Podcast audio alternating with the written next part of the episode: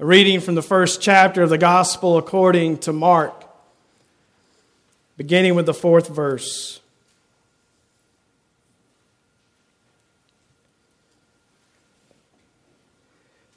John the Baptizer appeared in the wilderness, proclaiming a baptism of repentance for the forgiveness of sins. And the people, from the whole Judean countryside and all of the people from Jerusalem were going out to him and were baptized by him in the river Jordan, confessing their sins. Now, John was clothed with camel's hair, with a leather belt around his waist, and he ate locusts and wild honey. He proclaimed, The one who is more powerful than I is coming after me I am not worthy to stoop down and untie the thong of his sandals. I have baptized you with water, but he will baptize you with the Holy Spirit. In those days, Jesus came from Nazareth of Galilee and was baptized by John in the Jordan. And just as he was coming up out of the water, he saw the heavens torn apart and the Spirit descending like a dove on him. And a voice came from heaven You are my Son, the beloved. With you I am well pleased. The Word of God for us, the people of God. Thanks be to God. You may be seated. Do you remember what I asked you at the beginning of the service? Why why, why was Jesus, why did Jesus come to the Jordan River for a baptism of the forgiveness of sin? Did you hear what John was doing? Now, this was something new in his day. And if you read from the other Gospels, you see that the religious experts were not happy with John because he was calling on Hebrew people to do a thing that was normally reserved for Gentiles who were coming into Israel. Gentiles who were converting to Judaism or, or coming to follow Yahweh, the God of the Hebrew people. But John was offering this, this washing, this bath to people who were already children of Abraham, and they wondered, How dare you do this thing? What is it that you are doing, John? Who are you? What sign are you making by doing this?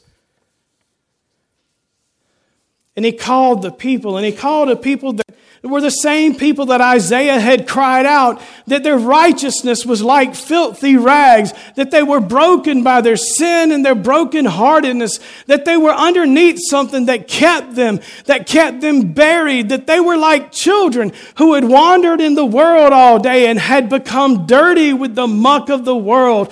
They were like little ones who needed a bath. They needed for someone to come and wash them clean. And Isaiah had cried out. He said, Tear open the heavens, Lord, and come down.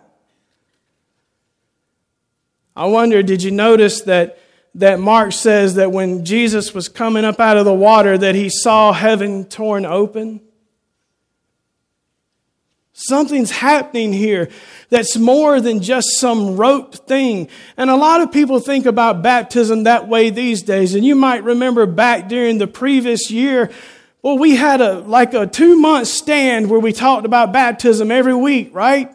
When we were working through the, the Roman epistles, and, and we just remember this kind of sense that our baptism transforms and changes us and marks us as something different.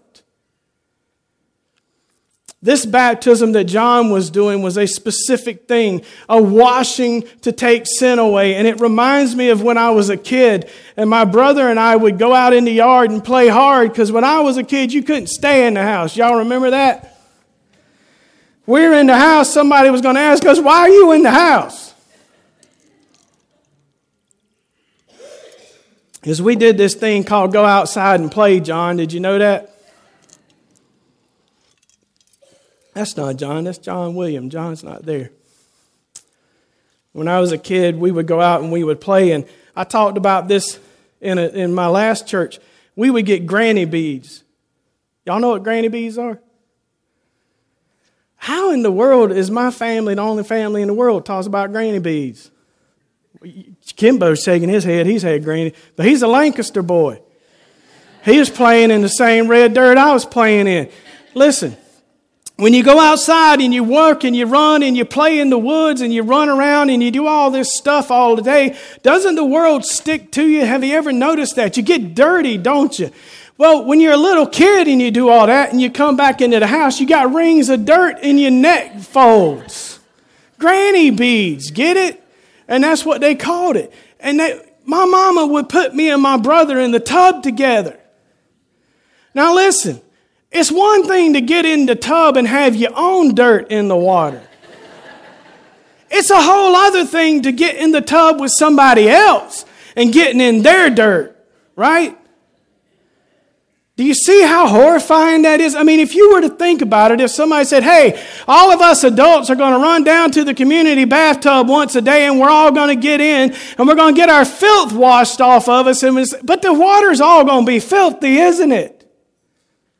But this is the idea that John is working with that all of the people could come down and get in this water together, and that their sins would be washed away by that water and flow off into the ocean somewhere and be gone forever, and they could be free from it. They could be free from their sin and their brokenness. This is what John the Baptist was calling them to as a precursor to what Jesus was going to do. Didn't you hear what he said? He said, I baptize you in water, but Jesus will give you the Holy Spirit. The baptism that we receive because of the death and resurrection of Jesus is beyond that of John, but the basic premise is the same. When we come to the waters, we are washed of our sin. We receive new birth, a new life. We become a new person. And just like those people who submitted to John's baptism, we get bathed and cleansed. So, why was Jesus baptized? This was an embarrassment for the early church. I think that's why you see it in all four Gospels. It's not something they would have made up. Because it appears as if Jesus is descending to something. It appears as if Jesus is somehow admitting that he had sinned. But listen to what, listen to what the New Testament says about Jesus. 2 Corinthians 5 For our sake he made him to be sin who knew no sin Paul is saying that Jesus was without sin. 1 Peter 2 He committed no sin and no deceit was found in his mouth. What is Peter saying? Is he not saying that Jesus was without sin? What do you think, church? Isn't that the plain language? Listen to this from Hebrews 4, one of my favorite passages. We do not have a high priest who is unable to sympathize with our weaknesses. Are you glad? Are you thankful to know that Jesus knows what it is to be broken and sad and lonely and hurt? He can sympathize with our weaknesses. And listen to this. But we have one who was in every respect tested just like we are, yet was without sin. And then in 1 John 3, you can read these words. Everyone who commits sin is guilty of lawlessness. Sin is lawlessness. You know that he was revealed to take away sins. And in him there is no sin. Dear ones, this sinless Jesus comes down to the water and is revealed to us as the Son of God. God says, You are my Son, the beloved. With you I am well pleased. This is no different than when the angels sang at his birth and he was revealed to us to be the heart of God lying in a manger. Remember that from Christmas Eve? That was an awesome, epic 12 minute sermon in the core of it, the core of that began with the question that somebody asked on the internet. They said, How is it that I know so many people, but I don't really know anyone? And the reason is that the other people had not chosen to reveal themselves to that person. And I shared with you a writing from one of my current teachers that I'm reading who said that disclosure of another person is what allows us to be their friend. That someone has to show us their true self. That if we really want to go from friendship with someone to deep friendship, we have to reveal our heart. True? You've had that experience. You know what that's like. You meet somebody one day and you think, I like this person. So then you have lunch with them some point and the next thing you know, you're telling them your deepest, darkest secrets and they become your BFF and all of that stuff. All the paint groups looking at each other. Did y'all see them? It's true, isn't it? That's how it is in that birth, in that coming of this baby, this surrender of God to the care of a teenage girl, we see the very heart of God who will stop at nothing to come for us. To come to us, to wrestle us out of sin, to tear open the heavens and answer the prayer of Isaiah that the people of God would be restored and renewed. And we see the same thing again today in this story. The heart of God is still being revealed to us. That is the spirit of epiphany. That in this we get to learn that God has chosen not to be above, coming and standing with us in the dirty bathwater of sin, to remove sin from us, to take it on himself. And in John's gospel, that's why John the Baptist says, Behold the Lamb of God who takes away the sin of the world.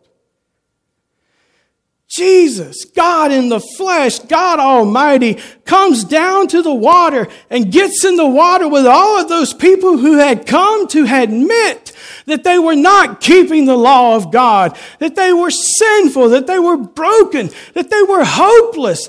And they came and submitted to John's baptism. And God Almighty stood there side by side with them and bowed his own head and received that same baptism to be with us. Let me ask you, does that reveal the heart of God to you? Do you see it? I can imagine that when all the religious professionals showed up, they looked down in the water and they saw all these people and thought, these fools. Look at them admitting in the open that they're sinners.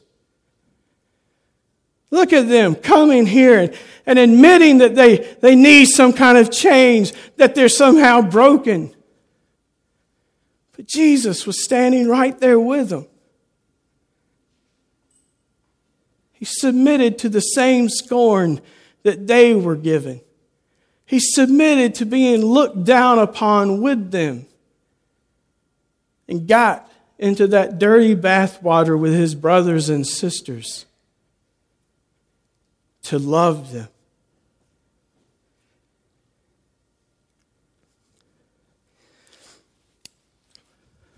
What is said in the book that I mentioned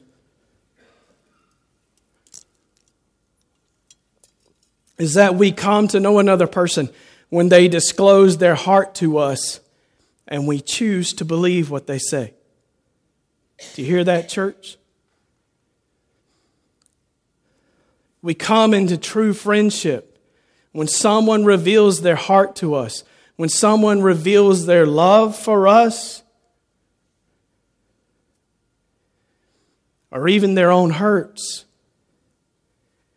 And we come into that deep friendship when we choose to believe it. Why did Jesus come to the Jordan? Why did one who needed no repentance for sin come?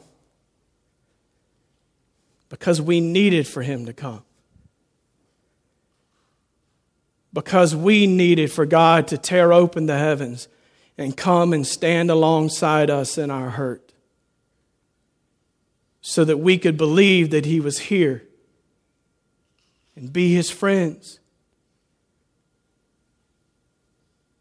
And so Jesus calls us into friendship with Himself by coming and standing in the waters with us. And as Gregory of Nans, Nans some ancient church father said.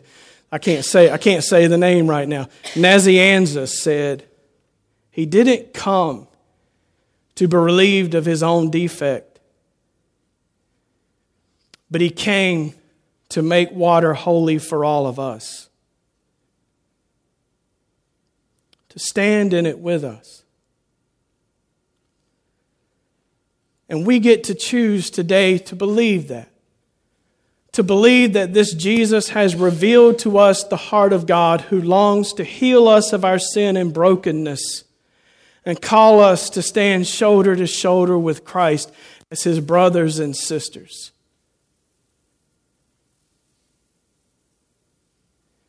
And we get to do that by reaffirming our own baptism, by renewing our baptismal vows, and being marked, and remembering not that we were baptized, but that we are. This remembrance is not as some people think of it as, as though we're looking back at something that happened a long time ago that has no bearing. The word remember, if you think about the word, has the word re and member in it, doesn't it? Which means that you're putting something back together that has been torn apart. We are re- being remembered by Christ, being put together into His mystical body through baptism. And as we come to this font today to be marked, we are admitting that He has claimed us in our baptism, that we belong to Him, that we are in Him, and that He has come to stand side by side with us and invite us into friendship with Almighty God. It is no small thing.